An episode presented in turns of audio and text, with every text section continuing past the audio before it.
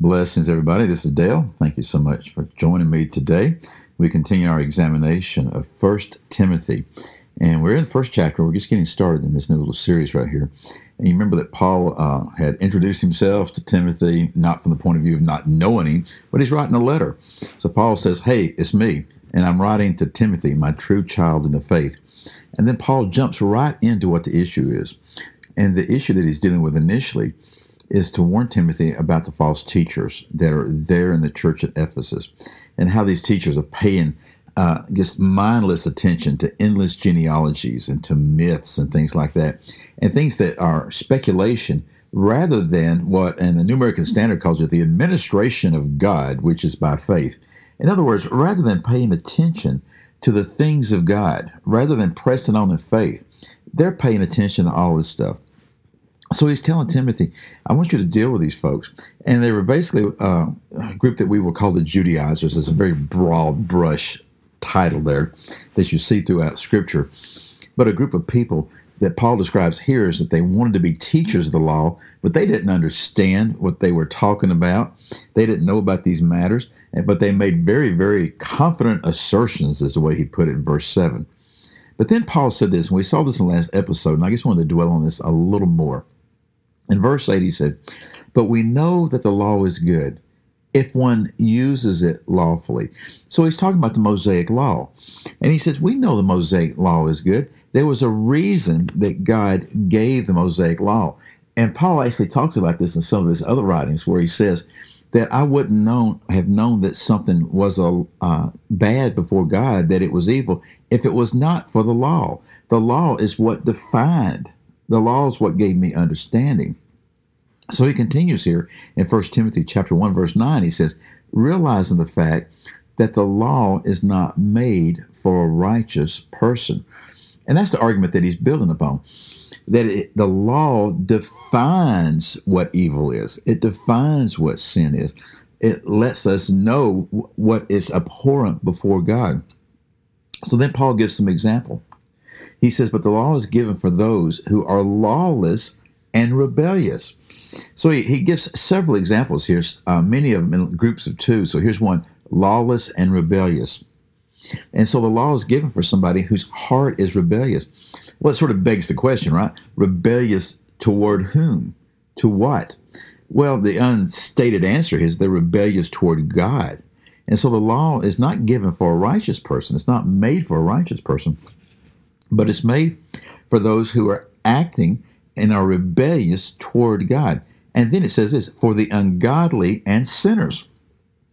Well, what are ungodly? well, it's just a, another way of saying those that have turned against God. A lot of times people say, well, it's those that don't believe there's a God, et cetera, et cetera.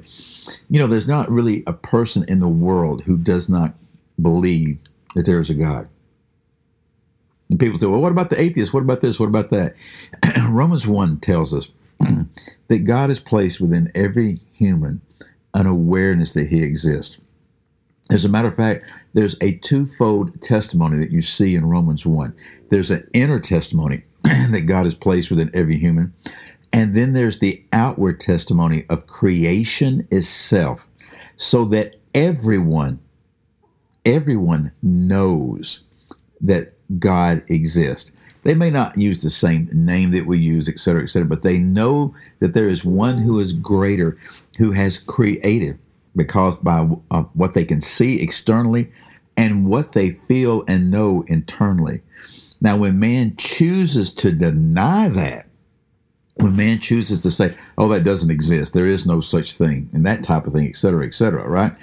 That is when you see the reaction that you have among those who call themselves atheists. You ever notice how how hateful and how belligerent and just how nasty they are? Oh, why are you so upset? If you don't believe there's a God and somebody else believes there is a God, why are you so mad about it? You know what I mean?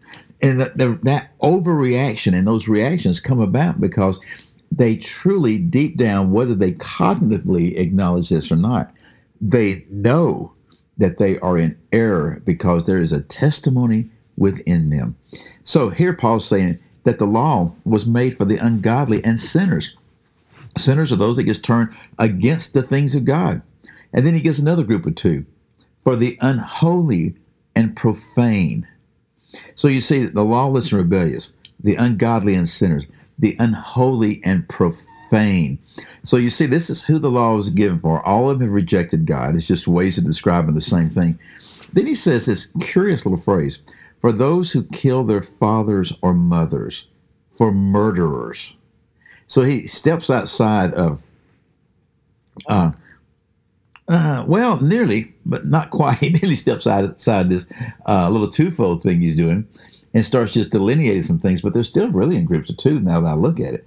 For those who kill their fathers and mothers, for murderers, well, what's the difference between a murder and killing a father and mother? Well, he, he does this in other places in Scripture. In Romans 1, same thing. He'll sit there at the end of Romans 1 and is given a litany of these horrible sins. And one of them is disobedient to parents. And it's nearly like, well, that's just like a little, we, we sort of think, well, that's not a real serious kind of sin. Well, no, it is. And so he's given the example here. These folks are so evil, they're literally killing their father and mothers. And then he says, for murderers, he describes people as murderers. Then verse 10, he says, and immoral men and homosexuals and kidnappers. So he, he again talks about the uh, the profane people, the unholy people, the sinners, and he describes them as immoral, but immoral men and homosexuals and kidnappers. Well, that's interesting, isn't it? Now, the last two are liars and perjurers. Let me just, the liar and perjurer, a liar is just someone who lies, a perjurer is someone who lies. So you have that group of two. But then you have this immoral men, homosexual, and kidnappers. And I think there's some things being communicated here that we see a lot in the world today. And I, I believe we're going to even see more. Uh, there's going to be some things happening within the political realm that's actually going to rock the foundations of not only our society and our uh, uh, government here in the Western world, but worldwide. When things are revealed about what's happening, particularly within this kidnapping thing, pedophilia, kidnapping. Okay, it's one way of viewing that, just within our own language, right? Of this taking of someone against their own desires. And he's saying this that the law is written for these folks immoral men, homosexuals. A homosexual is exactly what you would expect it to be. And the scripture is quite plain about that. Uh, in the Old Testament and the New Testament, God calls it uh, an abhorrent act before Him. Okay? And what is the church trying to do today? And many portions of the professing body of Christ have come along and have tried to whitewash these very, very clear teachings of the scripture that God says you're not to behave this way. You're not to be immoral. You're not to uh, live out a life of homosexuality. You're not to be kidnappers. You're not to be liars. And then, just in case, as I said last time, you think, well, this is just a, uh, a very tight list and anything else is okay. No, Paul says this, and whatever else is contrary to sound teaching.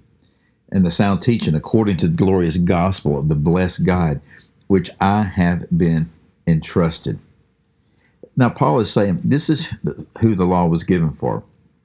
It's not the righteous people, it's for those who are in sin to where they will know what sin is. Now, we'll cover this the next episode, but I want to just throw this out at you because it's so exciting. The next verse says, Paul's saying, I thank Christ Jesus our Lord, who has strengthened me and considered me faithful, putting me in the service. And then Paul starts describing how he was before he was saved. And the reason he does that, and he gives some detail about it, is to reveal that, that no one is beyond God, God's grace. Even this list that he has right here in verses 9, 10, and 11, that these people are not irredeemable, but the good news of the gospel and the grace of God can transform them. It's really quite a, a passage of hope. Anyway, my time's up. Again, I'm Dale. Thank you so much for your time, and I'll see you again later. Goodbye.